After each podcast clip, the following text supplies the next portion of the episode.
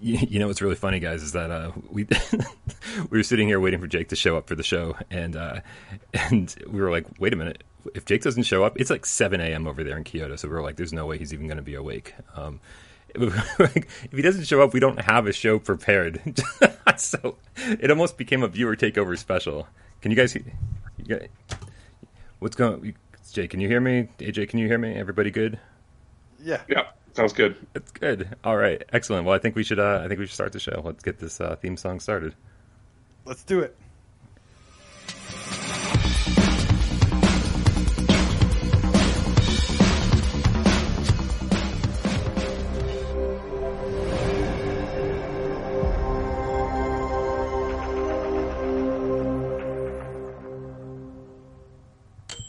This is PSVR Gamescast Live, where we film live every single Monday, Wednesday, and Friday at 6 p.m. Eastern, or like 7 a.m. Kyoto time. My name is Brian Powell from this channel right here, and the gentleman to my right, not only do we have AJ from the Underground, but we also have Jake Kazdal from 17-Bit. Uh, I mean, do everything over there, it sounds like, man. CEO, creative director, art director over at 17-Bit, who made Song in the Smoke. Jake, how you doing, buddy?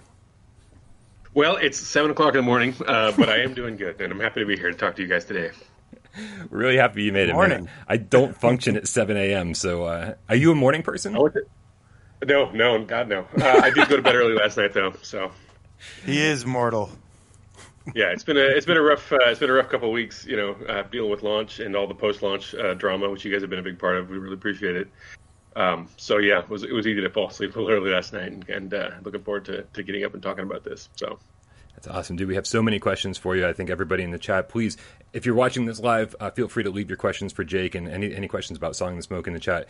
Uh, he's paying attention to the chat. We'll also be directing your questions to him, so don't hesitate to leave those questions there. Uh, we've got so many things to talk about, but the most important thing I think we need to kick off this conversation with is, is Jake. Do they celebrate Halloween in Japan?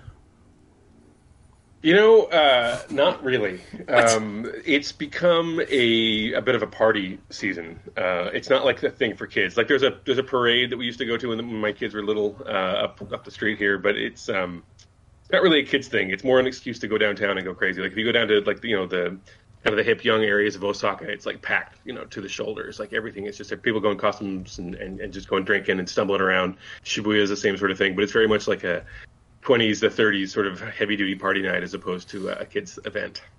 I mean, that counts. You don't trick or treat when you're an adult, anyways. You kind of just go into go to costume parties. So they're just way ahead of us over there, is all.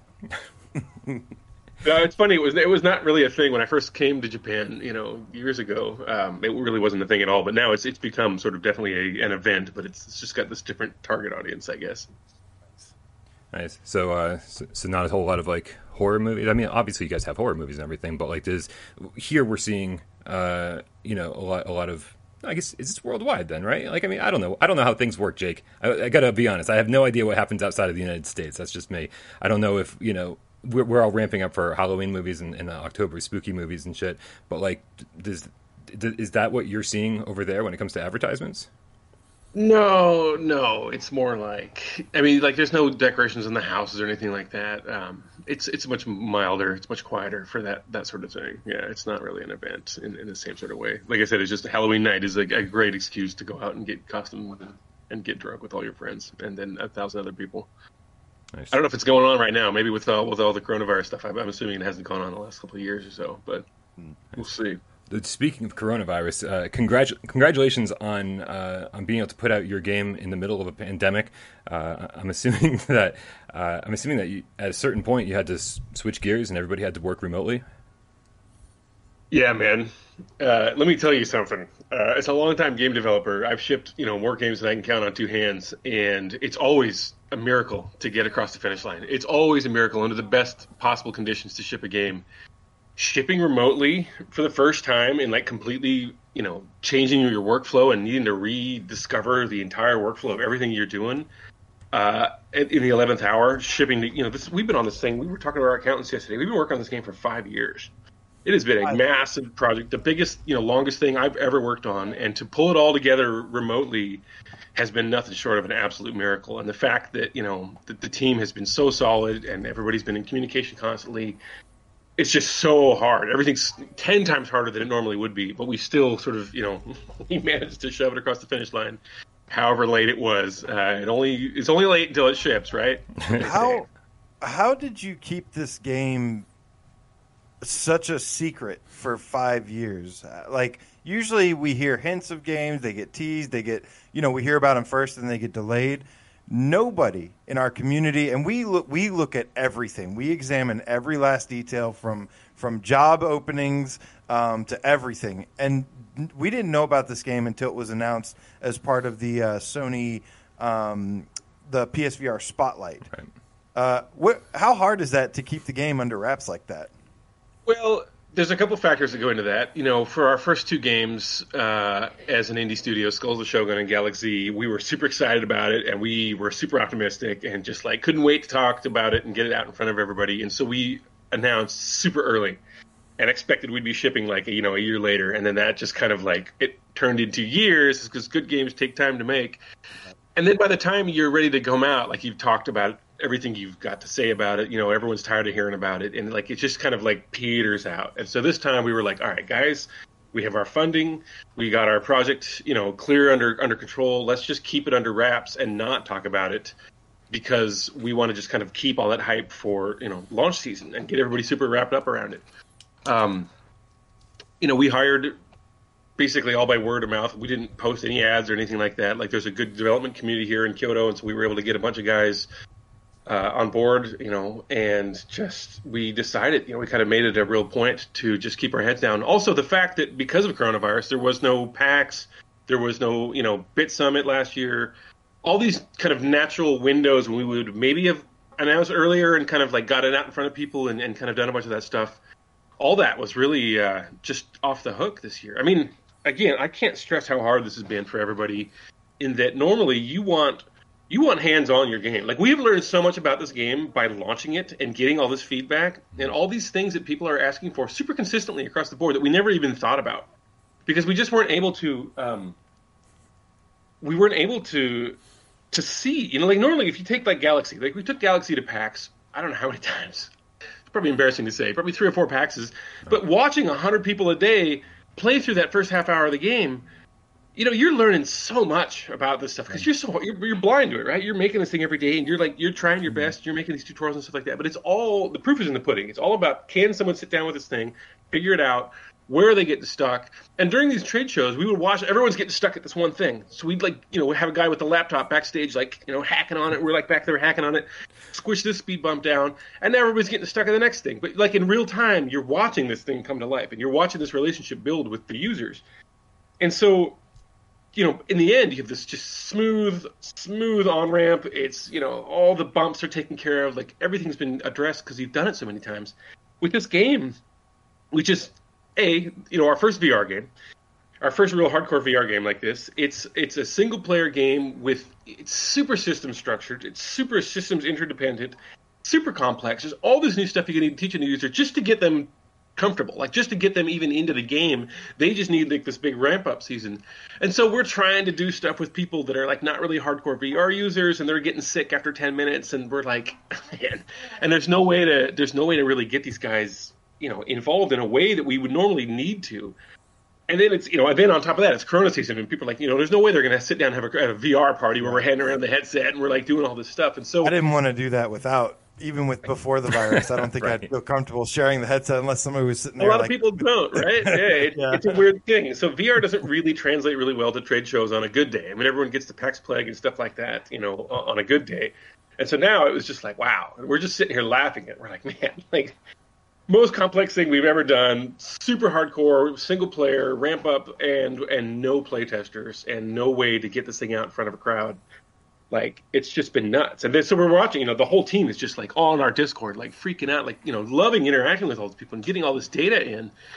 But just like whoa, like we never even thought about this. Like everyone's like asking for like a low UI mode where like you know all the blights and stuff like that that are kind of like nice. chattering at you and these pop up messages with all, with all this kind of this data that we didn't have a chance to squeeze into the tutorial, but you need to know.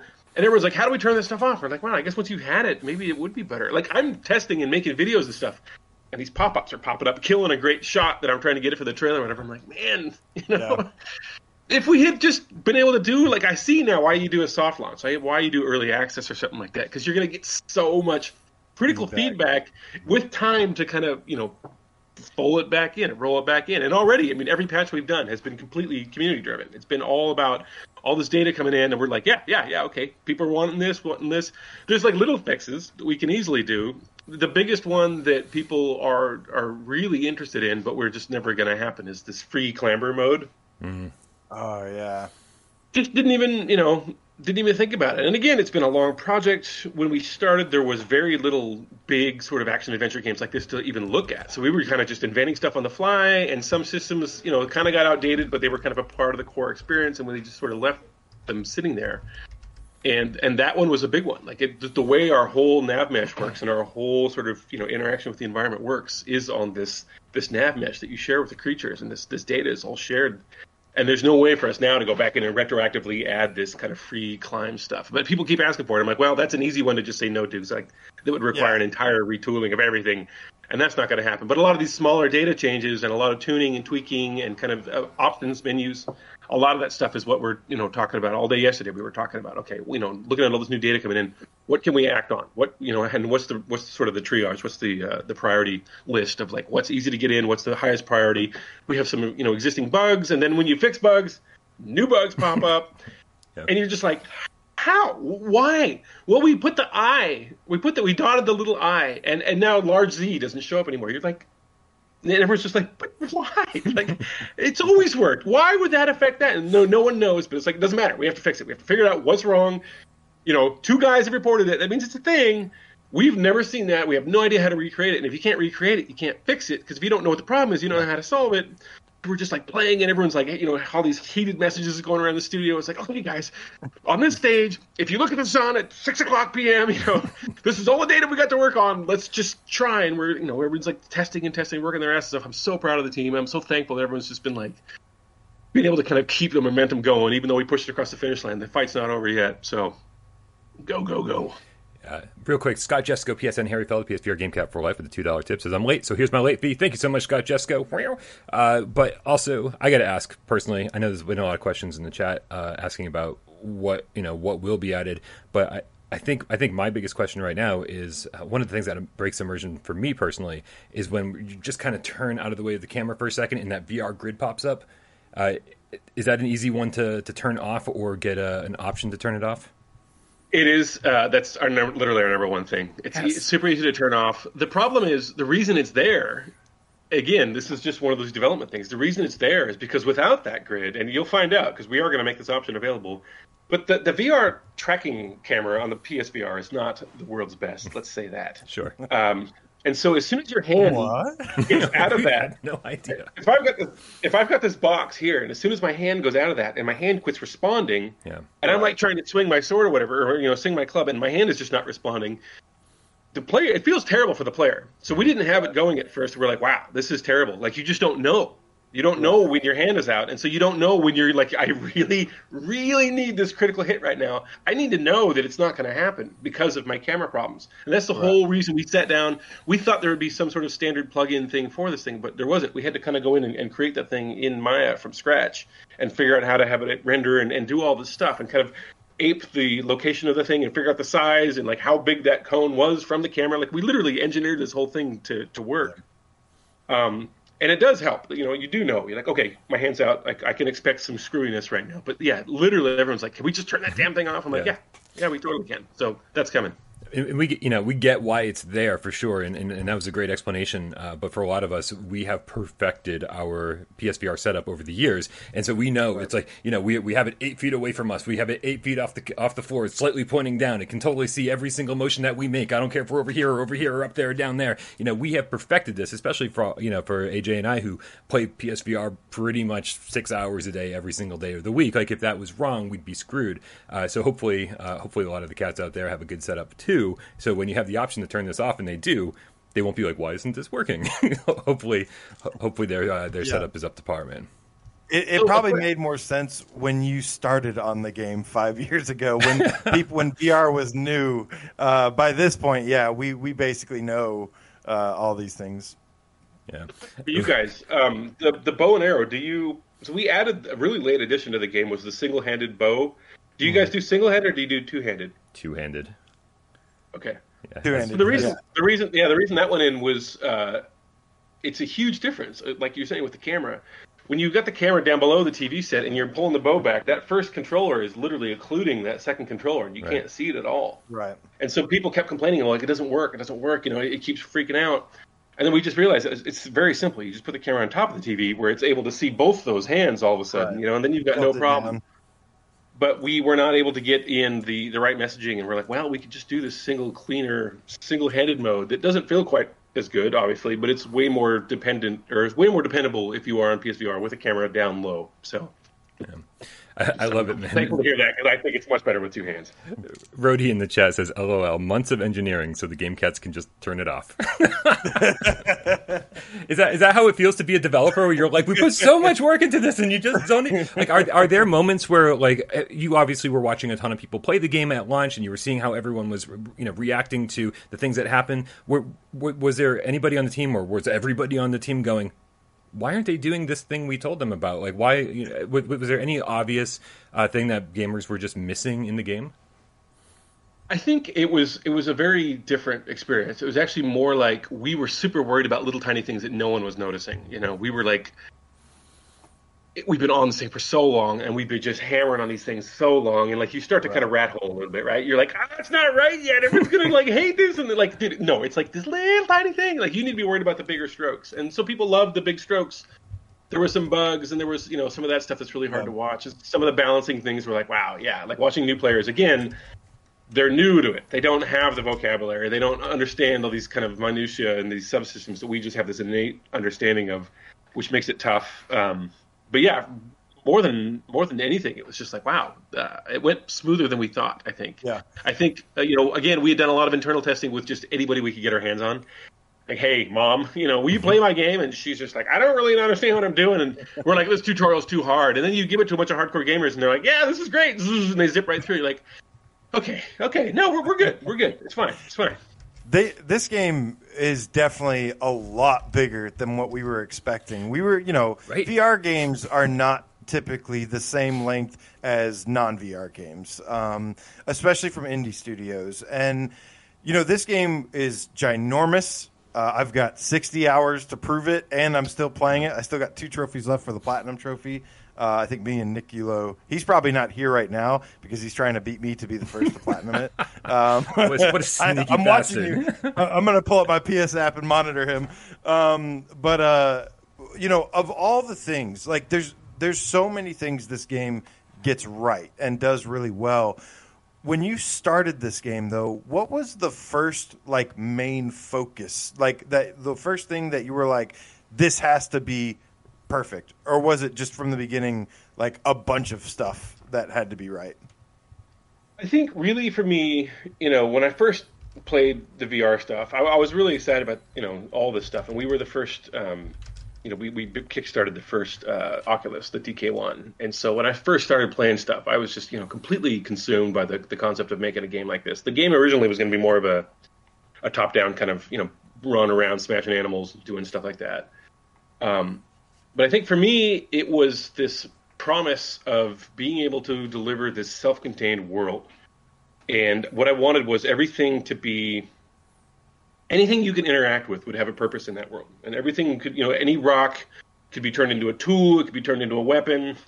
Um, you know, you would in- inherently just innately understand the value and the property of a rock. You're like, okay, I, I've been in the woods. I understand what a stick does. I understand what a, you know a, a rock does.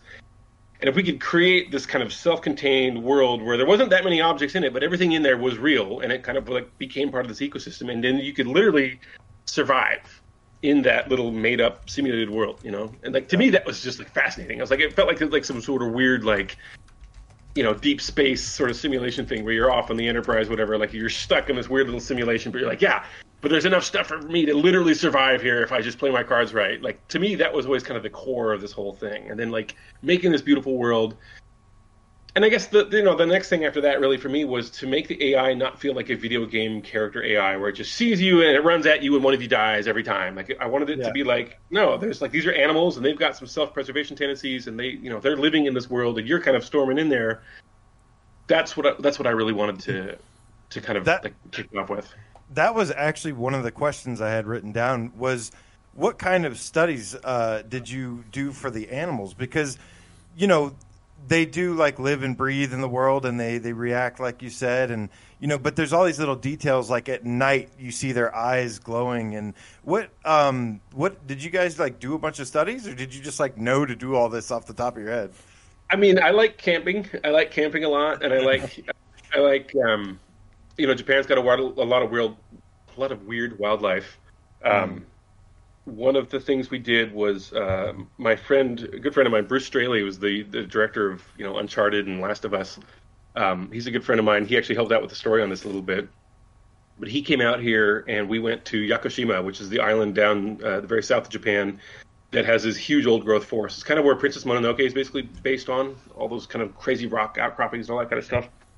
And so we went there, and there's a lot of deer and monkeys there. And um, I just spent time hunting these deer. I mean, I wasn't using a bow, I was using my camera, but I was like stalking these deer and kind of like seeing how they would react. And like I would kind of like get over a hill and watch their body language and see when they started getting nervous and then when they would run off, like how far they would run. And like, I just kind of spent a bunch of time like kind of exploring the boundary between the deer and myself and how close I could get and kind of how they would react and stuff like that.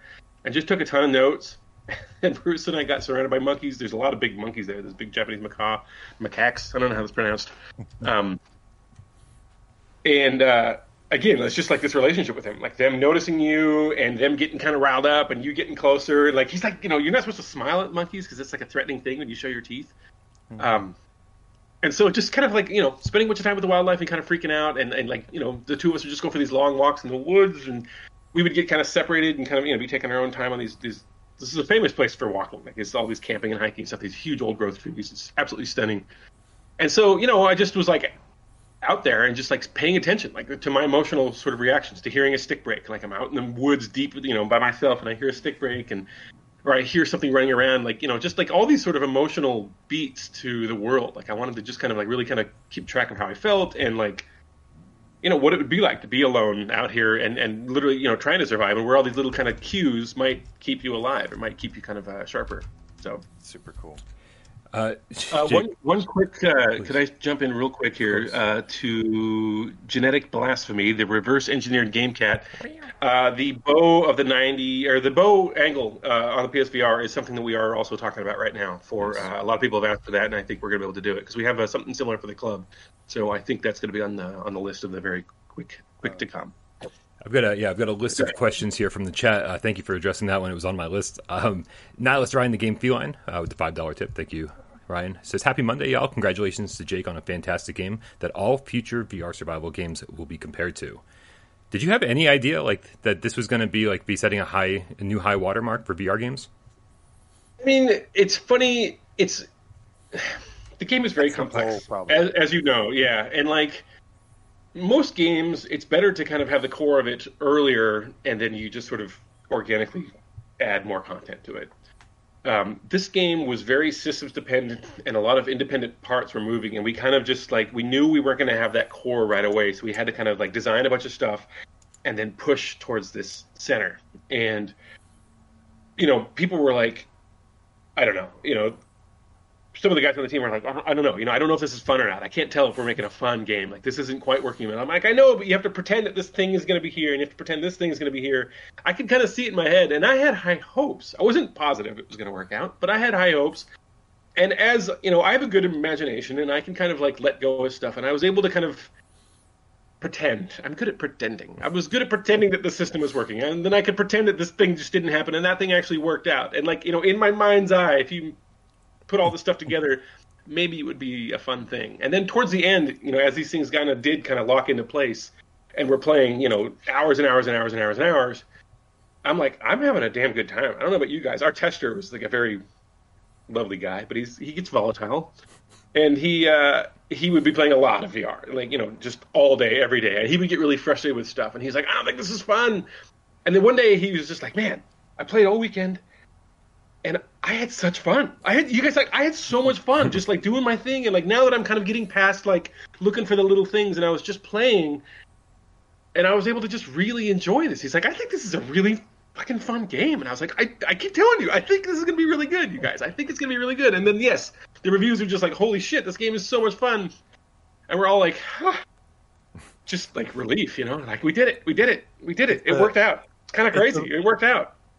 It's a really great balance between being an immersive VR experience and just a fun game. I mean, it starts you out with with a three-headed crow, and one of those heads is like an, a demon witch lady, uh, and uh, yeah, and I was like, from that moment, I was like, okay, I think I'm gonna like this game, and it it just got me right away. And then you know the survival mechanics. That's that's one of the things I think as a VR game was uh, one thing it really excels at is being immersive and just like you said, you you can go out there. Each area is huge and it feels alive. I mean, the audio design is really good. You've got birds flying out of bushes, and um, you know you hear the wildlife stomping around. Uh, but yeah, I think it's it's just a great balance between the two. We've got Glad to a hear it, man. We've got Sung in the Flame Cat in the chat. Uh, says, okay, serious question, and, and I think I'm going to expand on this question uh, before you can get a chance to answer. it. He says, will there be any merch available to buy? I got to say, for one, I'm upset that I'm not wearing a Song in the Smoke shirt right now. I feel like Yep. we're very off-brand. Uh, I said, I just love the artwork and want a poster or T-shirt or whatever. And then Shun Muso asked uh, before the show even began, uh, are we going to have a retail release of this? Maybe a partnership with Perp Games or something along those lines. Uh, let's see. There's some tough questions in there. Um, merch is something we would like to do, uh, and we're sort of, you know, we have been very solely focused on finishing this game. Like, there's been a lot of other stuff outside of that that we probably could have been more on top of. But we've just been like, listen, it's got to be all hands on deck with this thing. Um, I like your. That being said- yeah. That being said, the merch is uh, something that we are looking into now, and you know, uh, actually, just yesterday, I was doing some interesting uh, explorations of some stuff. Um, and there is a partnership coming uh, with a limited. Um, uh, what how do I say this? I'm fucking this up. There is a physical game coming, uh, and we we have some stuff to kind of work through and figure out. But uh, we will be doing uh, something uh, in the near future. Nice. I need that in my life. It needs to sit up on my book. I already own the game digitally, obviously, but I can't wait to put it up on the, my bookshelf next to Arashi Castles of Sin because I'm I'm betting based on uh, you know the the artwork I've seen for this game. I'm betting you're gonna have some some killer artwork on that case. Oh yeah. Yeah, for sure, and it's something that is important to us too. You know, as a small studio that does um, all digital, you know, indie games, um, we we had a, a box set just recently done um, uh, through an old friend of mine uh, for it was a smash up of uh, Galak-Z and Skulls of the Shogun on one disc for PSVR or for PS4 and for uh, Switch. Which I just saw that on Amazon. Yeah. Yeah, and just having that on my shelf is like the first thing that I look up at, you know, above everything now, and it just it feels really good. Obviously, you know, I come from a generation where everything came in cases, and uh, it's it's a little weird to kind of move to this new generation of just like everything being digital and stuff like that. But having that that package, it means a lot. Uh, and I will say that we are excited about doing a packaged version, and we have some really cool ideas for some of the stuff that we want to put in there to, to kind of bring to life so that's going to be sort of our next assignment now that we're finally kind of starting to catch our breath a little bit and you know there's getting able to move into some other some other priorities besides just the one fast lane of finishing this game as well as we can Nice. Uh, we got Joshua McCrory in the chat with the ten dollar tip. Says Jake, you and your team have created a beautiful, immersive, and addictive game. What was the decision behind naming it "Song in the Smoke"? Dude, I've been I was kind of joking on uh, on Gamescast before the game came out, and I was like, man, I hope people pay attention to this game because "Song in the Smoke" has this kind of artsy fartsy ring to it, which I am an indie movie, indie game, artsy fartsy kind of guy, right? And I love this shit, but like you know, looking at Swordsman VR, I was like, maybe they should have just named it Survival VR, and it would have sold fucking millions, right? so the code name uh, throughout all of time was savage. Oh, that's cool. and cool. yeah it, it's perfect. It's just this savage world it's this savage landscape it's this savage weather it's savage everything. It sums it up perfectly. I was so excited about this. Guess what? There's another game called savage if you look it up on steam this, i don't know if it's an rts or something it's very different. It's a very different game and we actually thought about i think there's even a savage 2 and i thought about con- contacting the guys and be like can we please have this name? Like what if we call it savage vr or something? And we ended up just not. Um, the the original code name that we actually pitched it as uh, was Embers of Man, which was sort of a uh, there's also an album called Embers of Man uh, by some death metal guy. Um, and so that kind of was different too. It was at the beginning. It was going to be more of a kind of a story about uh, like this dying tribe and, and, this whole kind of thing. The story kind of changed over time, uh, and I was actually stuck for a name. And I was talking to our good friends up at 8-4 in Tokyo, who do a lot of localization and, and uh, translation stuff, and they, they're really involved in the scene in a lot of ways.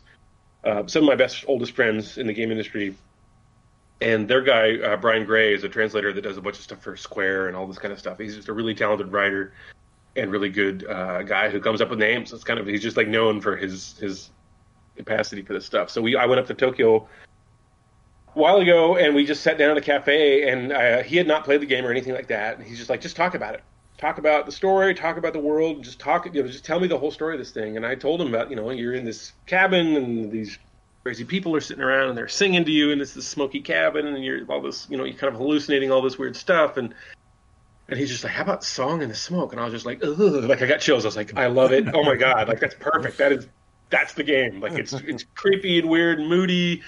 Uh, and that was that was it, you know. And I just I was like, "Yeah, I couldn't believe it." Um, so that that stuck. And then the moment I wrote down the moniker "Sits Song in the Smoke," I realized it's just like our other game, SOTS, Skulls of the Shogun. so we have SOTS and Sits in our three game our three game repertoire here. So uh, good job, good job, team.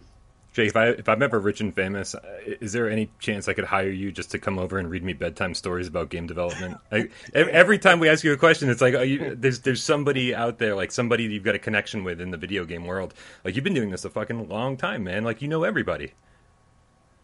A long time. I've worked, you know, major cities, uh, all the major game development hubs. I think now I've, I've pretty much spent time in, except for like London and Montreal.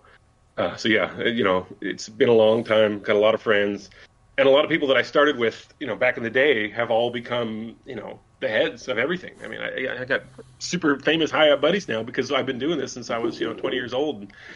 Uh, yeah, it's great. I, I, really miss my friends, man. I miss tell you missing uh, PAX and GDC and E3, all these things, and not connecting with these people that you see every year for a couple years at a time now. Like everybody's just like, man, we miss each other real bad because it is a tight crew. You know, it's really fun people work well together. Uh, you get so inspired, you know, going to GDC and like learning all the new techniques and catching up with everybody and seeing what they're working on, and then like showing you secret prototypes is like such a such a rush for a for a game developer, and having all that taken away right now is actually really hard for all of us. The developer community that came out and showed support for this game and was vocal about this on social media.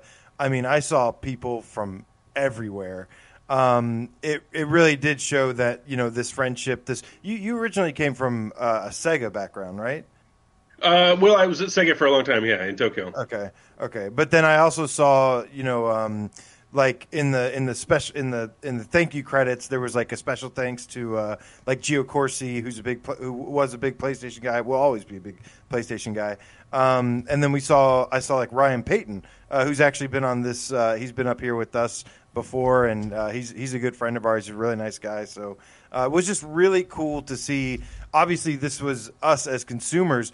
We were completely cut off from this game being developed, but it was really cool to see all of the support from from the just bunch of like you said, a bunch of huge names in the industry. It was some. It seemed like a really special. Must have been really special for you guys. I mean, I, Ryan and I go way, way back. I talk to Ryan quite often. We have a lot in common, and uh, we've just been really, yeah, good supporters of each other uh, throughout this whole thing. Uh, Gio, actually, uh, this is a fun, quick story. So we, we were pitching Song of the Smoke uh, years ago at GDC, and uh, it was me and my, my business partner Raj, and we had pitched, you know, a bunch of different people, and uh, the whole week had gone by. We were exhausted, GDC week, and uh, it was you know the pe- people liked it, but like they were kind of like eh, I don't know you know VR uh, you know it's not really a big audience. I don't know if we can you know come up with a bunch of money to fund this kind of stuff. And our last meeting of the week was with Sony, and this is back when it was John Drake, uh, Brad Douglas, Brian Silva, Gio Corsi, uh, John Sanders, Shane Bettenhausen, Sean Benson. I think that was it. And they had a hotel suite, and we had worked together with Skulls of the Shogun. We had worked together with Galak-Z. You know, we knew all the Sony guys really well, and you know they're all you know personal friends on top of everything. But they still, you know, they've got a job to do and they've got to be tough about, you know, what they're going to sign and all that kind of stuff. And so we had this prototype that was quite buggy. And every time we had shown the demo, like it had broken in some spectacular fashion. And so we were exhausted, right? We're emotionally exhausted. We've been partying out from all week, and we're like, this is this pitch has got to go really well. And so we went in, and the pitch just went off without a hitch. And, and Brad played all the way through the demo. Nothing broke. It was like one in a thousand chance. And you know, I kind of gave the whole spiel, and I talked about Terada-san, and, and John Sanders is a huge Terada-san fan, and like, you know, kind of everything, everything just clicked. And we never get an answer right away. Normally, it takes months of negotiations to kind of come to a conclusion and get the contract signed and deal with all this stuff and you know the pitch went really well. Everyone's super excited about it, and then they kind of like broke off and went into like the main suite and left us in the in the kind of the, the bigger room. And they all just kind of came back after like five minutes with these big smiles on their faces. They're just like, "All right, we'll talk soon." And like a week later, got an email like, "All right, guys, we love it. Let's do it. And we're just like, what? and it was like a couple weeks, and the thing was signed and done, and they were like, we love it, we love it, we love it. PSVR, let's go. We're you know we're doing this. We're like, hell yeah, awesome. So yeah, Gio is awesome, and uh, he's a huge ramen fan, and so whenever he comes to Japan, I love taking him to all my favorite stops oh, here. And... Him and Shuhei tweet about ramen all the time and I actually and I I had never really had it before, and I live in Atlanta, and um, you know I'm sure there's some great ramen bars all around here, but I they have made me go because I knew that it wouldn't be the same, but but I they tweet about that food stuff so much that I was like, oh, like I have to go try some now. I I, I don't know what it is, and I actually had my first ramen bowl uh, a couple weeks ago and it was not as good as the ones. it was not as good as the ones that they tweet about and stuff. But I was like, oh man, so so I have this uh, I have this secret dream that one day I want to I want to go eat some ramen with like you guys or Shuhei. I hope I, you can come to Kyoto because I turned these guys on to my favorite place was just a Jamaican ramen shop down the street that we go to all the time. I see. It's like a Jamaican jerk chicken ramen that doesn't make any oh. sense at all. But uh, Shuhei loves it. Gio loves it. All those guys, like if you look back at their stuff, they're always talking about Jamaican ramen. They talk about Kyoto. They're like, we're hitting Jamaican ramen like every single time. So I look nice. forward to taking you there someday. It's amazing. I'm actually probably gonna go today. nice. Is, yeah, man. Yeah, I can't. I love ramen, man. I need pork belly. I, am I'm not a huge meat eater, but I need pork belly in every single uh, ramen dish that I order for sure. As we have, I, I hate to bring it back to song in the smoke because because ramen is a great topic, but we do have more questions. Uh, so let's uh, sure. let's talk about a few of them. We get Slyword two fifty one at Game Cat with the five uh, quid donation saying, "I wanted to talk about last night's RE7 glitch, but now's not the time for that." Jake, I'm loving song in the smoke. It's a bit whoa. Arigato uh, gozai masu. I'm probably got that wrong. Hashtag higher pants for AJ. Uh, did, did I pronounce that totally incorrectly? No, you actually nailed that. It's pretty good. Oh, nice. What, what does it mean? He's, Thank oh. you. Oh, good. Oh, okay. Um, he's he, he's saying higher pants for me because I was I've been streaming this game part one, part two, part three because it's huge, you know, and each area I'm kind of doing a different section for because I just have a blast for it, and it's it's a really fun game to stream.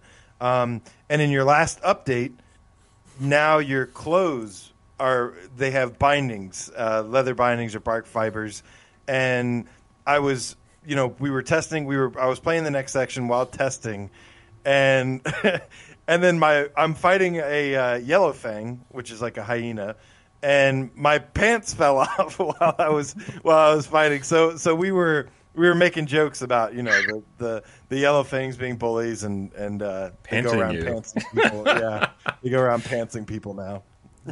that was actually a mechanic that was in the game, and uh, we just you know, with everything going on, there was a couple things that just hadn't been taped together. You know, that, that final circuit had not been activated. And so uh, that was off the table for way too long, you know. And so some of the balancing and some of the tuning of that did not get the, the TLC that we had hoped it had. Um, the, the pro tip is first of all, there's a shader that's broken right now. So when those things are, are, they're supposed to be failing, like they're supposed to glow really brightly red when you look at your your avatar, which will be mm-hmm. fixed soon but the pro tip really is just you want to reinforce everything with uh, with leather bindings. Leather, yeah, that's what I've been doing. Yeah, uh, it'll it'll help it a lot go a lot longer, and then we're also going to that tearing sound of your clothes tearing and falling off because like when you're in combat, usually they, they get they get tattered by you know claws from a lion or whatever slashing you literally, yeah. so they they fall off. But we wanted them to be able to kind of be an object you could pick up and you know put back on and fix again. Uh, so we need to just really kind of turn that sound up. Where it's like and you can tell the thing goes boom, and you're like, okay, I lost my thing. I think we might even do a pop up message that says, hey, dude, you just lost your clothes. Like, because if you do lose them and you don't notice because you're not looking at your feet or whatever, you lose your boots in a big fight and you roll along without it, you start to get freezing cold all of a sudden. It can be problematic. So the pro tips are always leather bindings, and every day, always just be checking out your gear. Just give it a quick scan. How's everything doing? You know, uh, it gives a lot more uh, value to the, the the currency of the leather bindings. Hey, while we're talking about pro tips, let's help somebody out in the chat real quick. We got DBS OSC said I had a weird thing happen in my first playthrough where my knife broke and I was completely out of plant fiber, basically looking locking me in place without being able to make a new knife. Uh, don't you just take a bone and, and, and pound it with a with a rock? I don't think there's any you take a. And I think it does require one binding though. Um, so what you would need to do is anytime you can grab an XL stick, one of the long sticks, and break it in half, and that'll give you one binding with, without the need for a knife. Damn! Look at that. Look at that pro tip right here from the man himself. Uh, we got VRFOB says, and I think I know the answer to this, but I can't wait to hear your uh, real answer. So why not one big open world? Streaming memory. Um, a lot of reasons. You know, the there's a lot going on in this game. The, the, the AI is actually really expensive. Uh, the number of animals that can be on screen at any given moment is actually quite expensive. Uh, the amount of stuff because you're interacting with things. Like think about a game like GTA or or any of these games. Like you leave an area and you come back to it, and like everything's back to the way it was. Like it's not every rock that you picked up and threw back on the ground is not remembered. And so the bigger the world is, the harder it is for you to kind of keep this stuff. So by by limiting that space, it just gets a lot easier to sort of give more fidelity to everything that's in there. Um, plus, I just like the idea of these kind of self-contained challenges. Uh, if you look at, you know, most of our games are actually these kind of smaller self-contained worlds, and it's a lot of things that we're talking about for our next game. Uh, is these these the same concept of like a really rich, small open world that is you know kind of self-contained, and you it's, it's a really good gameplay space. It turns out it's just something that we really like, and it just it kind of works for a lot of our design ethos. It's connected really well though because I've ever since like I think Final Fantasy games, um, which I was a big fan growing up. Uh, they had these huge open areas, and and you know I always liked it a little bit more than open world because it's like yeah the open world is cool, but like you said, you can cram so much more if it's in a big area. It can still feel like an open world, and I think that's kind of what this game does, similar to almost like um, you know it's not like everything super uh, procedurally generated like No Man's Sky. Um, but but it's like when you when you leave an area, you know, there's a giant glowing skeleton entrance to it, and then you kind of walk through a portal, and like there's not like a loading screen right there. I mean, you walk through it, and then the smoke clears, and then you're in the next area. So, um, you know, it's it's funny uh, on that topic. Um, you know, the the Quest version kind of came on later. Like Oculus saw the game at BitSummit actually a couple years ago, and we're like, oh my god, we got to do this on Quest. And we're like, well, I don't, you know, it's a PC and a PSVR game. I don't think we'll be able to squish it down onto the Quest. Um, and they're like, well, we would love to see that happen. So let's let's find out if we can. And so they gave us uh, a, a, budget to kind of do it, some some tests and try to bring this thing onto Quest. First test did not go well. I was dubious this was ever going to work out. But as we kind of went along, we were able to kind of keep hammering on stuff. And uh, we really, you know, it had to be parity, right? It had to be like the same game. We didn't want to have like separate versions of the game. Like it had to be the same exact game, same experience, just different visuals to to kind of go with the lower hardware. But the over the course of kind of like these hyper optimizations we had to do to get it to run on Quest, we basically got the game running so fast. I was going to have these big, beautiful Terada-san concept pieces for our loading screens, and for the whole game, I'm like, yes, we're going to use these. It's going to be great. Every time there's one of these loading screens, you know, people are going to be able to enjoy this beautiful artwork. It's going to be amazing. We're going to have this whole gallery of stuff that'll cycle through. We got the game too damn fast. There's no loading screens. At the yeah. end, I was like, I was like, wait, guys, when are we going to shove in this stuff? And they're like, Jake, there's no loading screens. Like the game loads so fast, and I was like, God damn it, you're right. Like, no. Mad about no loading screens. That's a first well, I mean, AJ is known as the defender of loading screens, so I was until I got a PS5, and that yeah. SSD is nice, man. Right, we take it all um, back. We take it all back. Yeah, I take it all back. It was, it was, it, you know, in the '90s and stuff, I didn't mind because usually you'd have to wait 10, 15 seconds, but then you get a, a quality level out of that loading screen versus. Uh, you know something basic. yeah, no, that that is the the most welcome addition to the new the new generation. I think it's the, just like yeah, jumping into the game.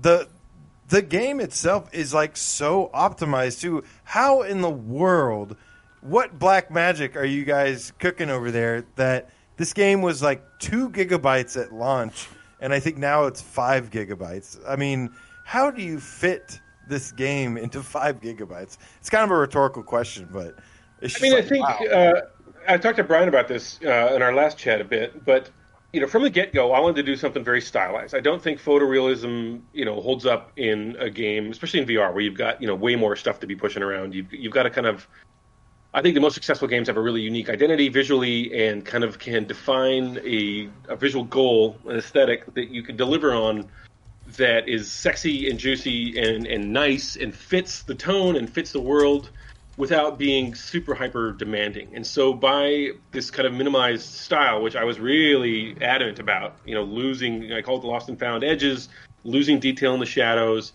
just bits of highlight with the normal maps, stuff like that with this this kind of toon shader we built. Um, basically, what that did was it stripped out a ton of texture memory because we only have like normal maps and then like this very simple diffuse map, and so we're not using the the sharpness, we're not using the hardness, we're not using the the, the reflection maps, we're not using the you know all these like normally you would have just like tons and tons and tons of textures for any given object. Our texture budget is is minuscule, which allows for super fast loading and it allows for super high fidelity because these normal maps uh, they kind of change their you know normally you get tiling patterns if you use small textures. Like you'll see that texture tiling over and over again. But if it's a normal map and there's a couple normal maps on a lot of these things it has a small detail normal map then it has a larger bigger normal map and then as that light changes you know the direction that it's hitting it it's going to change what you're actually getting out of it so you're not going to see that tiling so we were able to you know by definition, define a visual, a high fidelity visual target that was actually very low in terms of, of resources, Right. which turns out to just be a great move across the board for VR and and for fast loading levels. Like it just all kind of, we got lucky. There were some good decisions made for the right reasons, and then there's some luck, and everything kind of just rolled together into this into this outcome. It's really impressive. Speaking of rolling, Kill Artist One, the Dreamweaver Game Cat with five dollar tip says, "Loving the game. I did have one small but funny issue. My bow rolls away if I drop it. LOL. Yeah, we we fixed that, a lot of those things. I, I actually noticed that the other day. I only throw my bow away when I'm done with it. Um, Yeah. But it does roll away. Basically, it's a collision. You know, there's a cone. Like you're looking for the cheapest geometry that you can Right. that has physics properties in the world. You're not actually, you know, you're not testing against every single polygon on that whole bow. Like it's basically wrapped in a a package and it's just a cylinder. It's one of the cheapest things you can get away with, and so it does tend to roll. Some of our stuff, we, we ended up going in and squishing those cylinders down, so they would roll a little bit and then flop over and stop. Uh, and we just never did it on that one. I think uh, is the is the short version. I love the inside uh, answers, man. That's good stuff. Uh, a lot of people have questions about uh, what uh, what you're doing now, what you're doing next, and uh, let's see if we can condense these down a little bit. Bryson and T- Taylor Goodwin says, "Are there going to be buildings added in the future?" Uh, I'm going to add to that and say, is there anything that like you wanted to do uh, like, that that just didn't make it into the game? One big one, uh, and it's something we talk about every day, especially now. And it's kind of a hardcore survival mode. Yes. Um, need I, I, I want it. You know, uh, there's a everyone at the company gives me grief uh, that says you know the, our games are too hard because they're tuned for for me, Jake mode, and so I, I I always want more. Like I'm playing it all the time, and I'm always like I'm a hardcore gamer and I want to be challenged. And so as I get better and better at these things, I keep like ramping up the difficulty, and people are like, dude, you know, the rest of the world is not spending 50 hours a a week, you know, on this thing for five years.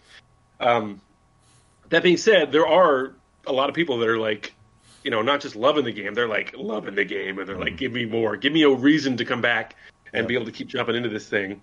Um, it will take some work. It'll take some some you know some dedicated, concentrated effort, and so I think we're going to kind of wait for a little while and see how sales go and see if we can justify kind of jumping back in and, and adding something that big. Um, it is something that was on the original. Uh, it was on the original design spec. It was something that we kind of planned for a long time, and we we sort of made some early engineering moves and opened up some stuff. So there's some blank canvases in there, basically in place for this kind of thing. Uh, as development kind of got more and more difficult, we started working from home, and, and you know stuff kind of had to be looked at pretty objectively. It was one of the first things that got sort of trimmed off, um, but it wasn't because we didn't want to. It was just sort of you know capacity of what we could achieve. Uh, that being said, it's it's definitely something that I'm looking at, and we're kind of talking about like you know what would be the easiest way to get through this. Uh, we would love your feedback if everyone's got thoughts. You know, in terms of authoring whole new systems and whole new, you know, giant swaths of engineering, it's probably going to be less of that and more like, hey, how can we take what we have and what can we do to make this a really exciting, really kind of hardcore mode? I think difficulty modes are also something that we're looking at, kind of like you know maybe an easier mode and then like normal being what it is now, and then whether survivor mode is a, is like a separate difficulty or it's like a whole new mode uh, is kind of something we're talking about now. Um, but yeah, it's something I personally would love to do. So one of the cool things about being the devs is that we have cheat tools because uh, we're testing stuff all the time, and you know we don't have to beat the whole game uh, and in one go. We can just hop into a level. So lately, to get my jollies off, I'll jump into like Glacier Meadow or um, or Frozen Forest with like basically the starter kit, like with just grazer clothes and like a really weak bow and a really weak everything and you're basically like freezing your ass off from the get go. So you got to run around, you got to get cold herbs, and you have to kind of like really scramble because you've got nothing in your inventory. You don't have your whole, you know, coming up to this part of the game with all this cool stuff. Like you're starting off with zero, and you got to hustle. And I'm like, but uh, man, I'm having a really good time with this. Like, I wish that we could kind of come up with these one-off modes and like a way to just be like, hey, here's a single challenge. You know, can you make it through, you know, a week or whatever that looks like? I don't know. We're, we're trying to kind of figure it out. But again, this is the kind of thing that if you guys have got and all the viewers have got uh, ideas and input for kind of the stuff you'd like to see, like now is the time to, to, to beat our brains with stuff you'd like to see for sure.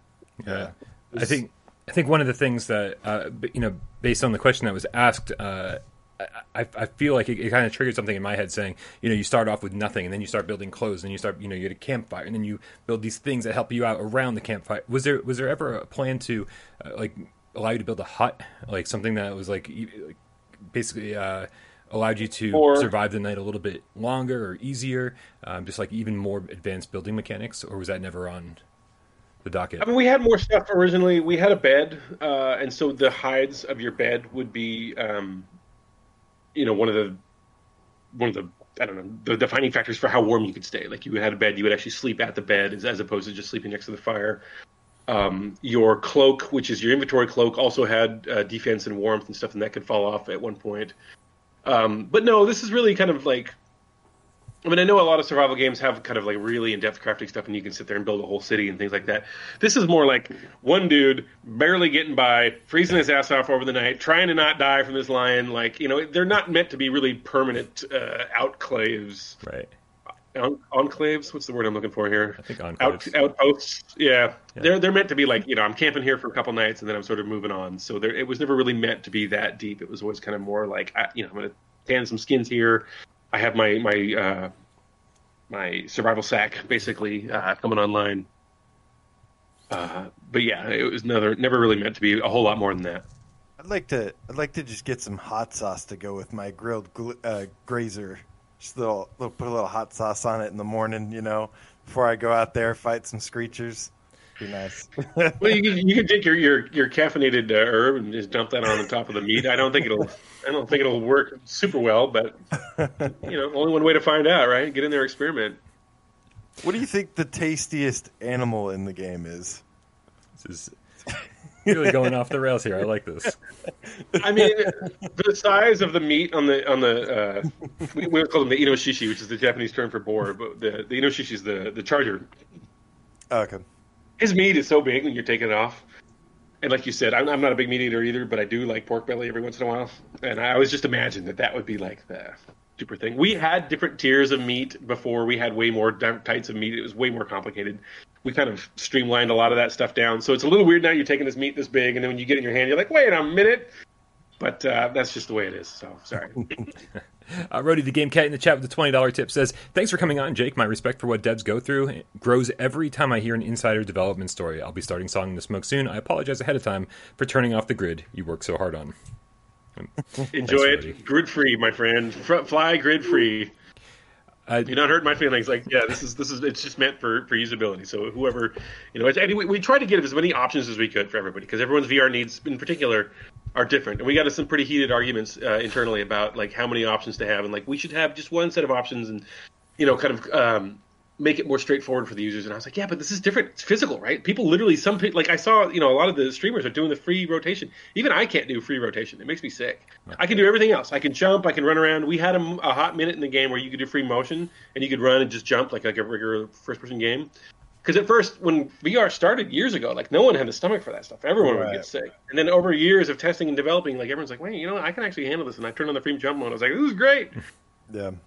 And then, but we realized again, it came back to that that navigation issue. We're like, wow, this is going to sort of mess a bunch of different stuff up, and you're going to get you're, going to be able to get to places where you can't get back out, and you're going to get stuck, and people Yeah. are going to be pissed off. We're like, all right, it so seemed like just- it seemed like it was going to be a technical disaster if you tried to shoehorn that in. yeah. So that that kind of. But the point is, the options are there, so everyone can enjoy the game to you know the most they possibly can, and that's that's the reason we put in all this stuff because no one's going to use all of it, but you know we want someone to use every bit of it. Uh, I love uh, Chairface here is asking, will your next game be a VR game? Also, I'm, I'm squishing questions together from different people. Uh, has Sony approached you about PSVR 2? Are you thinking about doing an enhanced edition for the next gen of uh, VR headsets? Uh, I don't know if that's anything you can talk about. Yeah, these are all uh, delicate questions. Uh, obviously, we are interested in in PSVR two, which is still a ways off. Um, I do think it would be a fit. Obviously, I'm biased, but uh, uh, it's it's not something we're working on yet. But it's something that we are paying very close attention to. Uh, and as for our next project, uh, it's kind of up in the air. It could kind of go either way. It's going to depend on who the partner is that we publish with. Uh, we're in discussions with a handful of groups right now, and uh, you know, really, who is going to pay the the bills for the next thing is going to is going to drive a lot of uh, what type of game it ends up being. Uh, we have a pretty solid concept, um, and you know, we're really excited to get going onto a new thing. But uh, when that kind of comes on, uh, you know, right now we're really focused on the Steam version. Actually, we're, we're kind of focused on the on the PC version and and what that's going to mean if there's going to be any sort of additional uh, tweaks and tuning for the PC stuff or not. Um, but yeah, I think the short version is we have invested a ton of time and emotional effort, and you know we we built something we're super proud of, and that we hope it has legs. And as long as the interest is there, and people keep playing it and keep buying it, tell your friends buy the game. uh, the more the more support we get, the more we can continue to kind of keep this thing alive and keep adding stuff to this. You know, as opposed to a brand new game, I think the idea of adding more and more stuff to this would be something that ideally would work really well with us being able to kind of start on something new, but being able to kind of keep this thing hot and keep cooking on it, which would be, I think, a win-win for everybody. So, but it's all going to be down to sales. And you know, PSVR and and Oculus Quest and Oculus Rift, Steam, they're all fantastic platforms, but they, they don't have you know the zillions of users that you need to kind of have like a really big hit, unless this thing really kind of you know were to become a breakout hit.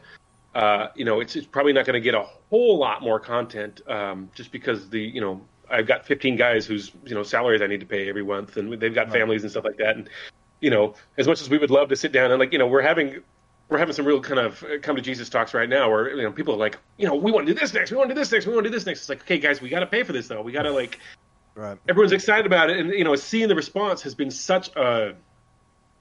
I mean, honestly, you guys both given the game, you know, like these perfect scores. Like that was the first stuff that I saw. Like we had no idea what the reception was going to be. We're like, eh, people are going to hate this. Like, what's going on? You guys are like, ten out of ten. This fine game rules. On. We're like, I'm like, share this with the team. I'm like, you guys, look, they love the game. Oh my god! And so everyone's like, everyone has this whole like second win now, and everyone's got all these ideas, like all the stuff that kind of didn't quite get finished. Like, we can finish this. We can do this. We can. Ah. I'm like, okay, but it, it comes down to like, yeah, we need to Still have to make the money. Right now, it's a weird time too for PSVR because we're in this transitional period right now. Um, you know, P- PSVR two, like says, ways off, and uh, we're we're patiently waiting for that, and but still trying to you know enjoy the time that the first gen headset has left. So it's it's a little bit slower right now, um, but uh, it hasn't released on Steam yet, has it? No, it's a couple No. weeks out. We're Well, getting close, but yeah, a couple more weeks. Yeah, right now, I mean, Quest is you know it's newer, it's the shinier new object right now, and uh, has a lot of attention, and uh, because of that, I think Steam, Steam has also benefited some. So hopefully, uh, uh, it can it can help give you a little boost there um, until you know we get we get our next new shiny toy, which is going to be amazing. Uh, yeah, I, I've I'm very excited about PSVR 2. I think it's going to be stunning. I think there's going to be a lot of uh, neat things about it that maybe are not uh, talked about yet. Um, I do think it's going to be sort of a, a game changer, and I, I, you know, I've been pretty adamant. I, I would really like to, to find a way to, to make sure that this thing comes out there. So yeah, Nice. Listen, uh, this has been this has been a great conversation, man. I feel like we, we talked from soup to nuts, from from launch to to future projections, uh, and uh, and we but we don't we don't want to say goodbye quite yet, do we? We want to uh, we want to make sure we end the show the way we end every show with a little game of PSVR 20 questions. Uh, and, and, Jake has graciously uh, offered to be the host this time around. Uh, Jake, the only thing we're going to ask of you, I'm going to put up the timer. We're going to be asking you yes and no questions. Uh, the only thing we're going to ask of you. Uh, other than having a game in mind, is is to count how many questions we're going through. I usually use my fingers, but that's totally your call. Okay, just keep us up to date with how many how many questions we've used. Uh, everybody in the chat, of course, play along with us. Help uh, help me and AJ out. This is so great. I finally get to be on a team. I get to play this game co-op instead of playing against AJ. I'll tell you, playing against AJ is no fun. but maybe being on the same team as him, uh, I think is pretty damn awesome. So let me uh, let me bring up a, a timer real quick, and let's do this, cats. He yeah. also said that he was going to choose his favorite game of uh, favorite PSVR game of all time. so, so I think that limits the options. Probably not going to be an obscure game, right? All right, here we go. Six minutes up on the clock. There it is. It's really big. Uh, go for it, AJ. Why don't you kick off with the first question? Does it support the move controllers? No. No. Okay. Oof. Uh, I think most aim games are dual shock and aim only. So, does it support the aim controller? No. Oh, DualShock only, so guys. Probably DualShock. Probably DualShock. Probably. Only. There's still the HOTAS and the driving wheel. The HOTAS. Um, is it? Sure. Is it a horror game? No. Ooh, okay. Well, now I'm out. I don't know. If it's not a horror game, I don't know anything about it. Uh, is it a is it a rhythm game? No. Okay. I like Braxborough with the Astrobot here. Super Dexter Murphy with the Hitman Three. Astrobot is pretty damn good. Should we ask about perspective? Um, like, what is it first? Person? Is it a third-person game? Third yes. person. Third. Okay. Okay. It is third person. Third person. So let's let's think about what some third person games could be. Uh, I mean, we got Moss, we got Astrobot. Yeah. Um, yeah. What else we got? I mean, Along Together. I, I feel like Along Together isn't his favorite game. It's gonna be Along Together. No, no. offense to that game. Um, uh, is there any chance you play as a mouse in this game? No. No. Although I really like that game too. yeah, I do love Moss as well. Um, we going down the Astrobot route. Is, is that what this, we're doing? Is, is this we're game, going down the Astrobot route? Is this game developed by Japan Studio? It sure is. It is developed by Japan Studio. Brian, you want you want to guess it? I think we know what it is. Well, let's just let's just make sure. One, one last okay. question. Uh, d- yeah, is, does yeah. this game use the touchpad for awesome little devices that you use it on the screen? it sure does. Yeah. Uh, is, is, this Astrobot, Astrobot Rescue Mission? yes. Astrobot, Man, what a great game. Away.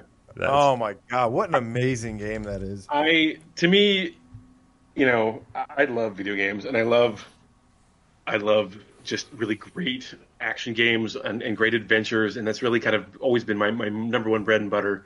You know, I love Mario. I love uh, you know Mario 64. When Mario 64 came out, like it melted my little brain. I just wasn't really ready for that, and I haven't I haven't felt that feeling again since Mario 64. I'm just like, wow, this is a new yeah. world. This is insane. I'm in this world. Holy shit! And Astrobot literally was every bit as good as Mario 64. I thought, like, I had I so many wow moments, and like the world was so happy you were there, and you're like, you know, looking around, and things are reacting to you, and you're just like, I feel like I'm on my own, like I'm on acid in Disneyland. It's like my own like crazy psychedelic little dimension of happiness and rainbows, and everyone's just like bouncing around, happy to see me, and you know the. Uh, and I think this is something that gets sort of skipped over a lot, but um, it's something I, I'm personally really passionate about.